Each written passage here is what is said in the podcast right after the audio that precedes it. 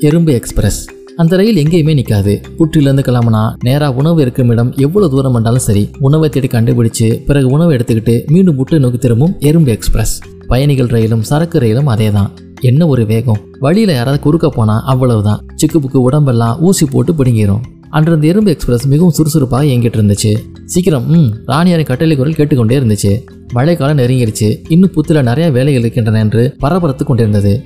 ஏற்கனவே பல்வேறு தானிய அறைகள் நிரம்பி இருந்தாலும் மேலும் மேலும் எறும்பு எக்ஸ்பிரஸில் உணவுகள் கொண்டு வரப்பட்டு அறைகள் அனைத்தும் தொடர்ந்து நிரப்பப்பட்டு கொண்டே இருந்தன. பரபரப்புடன் எறும்புகள் இயங்கிக் கொண்டிருந்தன. அப்போது ஒரு ஜூனியர் எறும்பு மட்டும் ராணியாரை நோக்கி ஒரு கேள்வியுடன் சென்றது. மன்னிக்க வேண்டும் ராணியாரே உங்களிடம் ஒரு முக்கியமான கோரிக்கை என்றது. தன் முன் நின்று கொண்டிருந்த ஜூனியர் எறும்பை பார்த்த ராணியார் புன்னகைத்தார். ம் என்ன? ஆனால் குரலில் மட்டும் கொஞ்சம் கடுமை.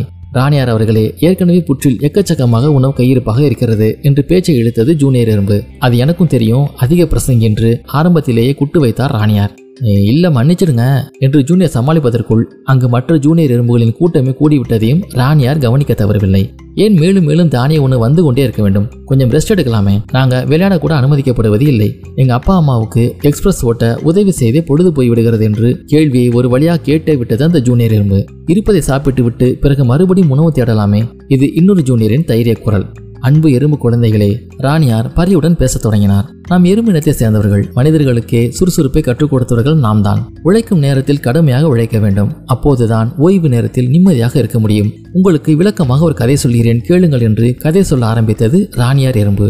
ஜூனியர் எறும்புகளும் கதை கேட்க தயாராகின. ஒரு காலத்தில் நம் எறும்பு ராஜாவை பார்த்து வெட்டுக்கிளி ஒன்று கேலி செய்தது. நான் ஜாலியாக இருக்கிறேன். ஆனால் நீ மட்டும் எப்போது பார்த்தாலும் உழைத்துக் கொண்டே இருக்கிறாய். உனக்கே இது அசிங்கமாக இல்லை என்று கூறி கலாய்த்தது. ஆனால் அதை பொருட்படுத்தாமல் நம் எறும்பு ராஜா உழைத்து உழைத்து புற்றில் உணவு சேர்த்து கொண்டே இருந்தார். ஒரு நாள் கடும் மழை பெய்தது குளிரும் அடித்தது. இதனால் வெட்டுக்கிளி மிகவும் அவதிப்பட்டது. நம் எறும்பு ராஜாவிடம் வந்து எறும்பு ராஜா கொஞ்சம் வெளியில வாருங்கள் என்று அழைத்தது. வெளியில வந்த எறும்பு ராஜா ராஜா என்று இங்கு யாரும் இல்லை. எல்லாருமே உழைப்பாளிகள் தான் என்றது. வெளியில் பயங்கர மழையாக இருக்கிறது. சாப்பிட எதுவும் கிடைக்கவில்லை. நான்கு நாட்களாக நான் பட்டினி. ஆமா நீங்க எப்படி சமாளிக்கிறீங்க என்றது வெட்டுக்கிளி. மழை காலத்துக்கு முன்பு உழைத்து சேர்த்ததை இப்போது சாப்பிட்டு ஓய்வாக நிம்மதியாக இருக்கிறேன் என்றது எறும்பு ராஜா. எறும்பு கூட்டத்தில் தண்ணியும் சேர்த்துக் கொள்ளுமாறு வெட்டுக்கிளி எவ்வளவோ கெஞ்சியது. ஆனால் எறும்பு ராஜா மறுத்துவிட்டார் இந்த கதையை தான் மனிதர்கள் பள்ளியிலும் தங்கள் குழந்தைகளுக்கு சொல்லிக் கொடுத்து கொண்டிருக்கிறார்கள் என்று கதை சொல்லி முடித்தது ராணியார். அதற்கு மேல் வேறு எதுவும் பேசாமல் ஜூனியர் எறும்புகள் எக்ஸ்பிரஸ் ரயிலை வேகமாக விரட்டிச் சென்றன.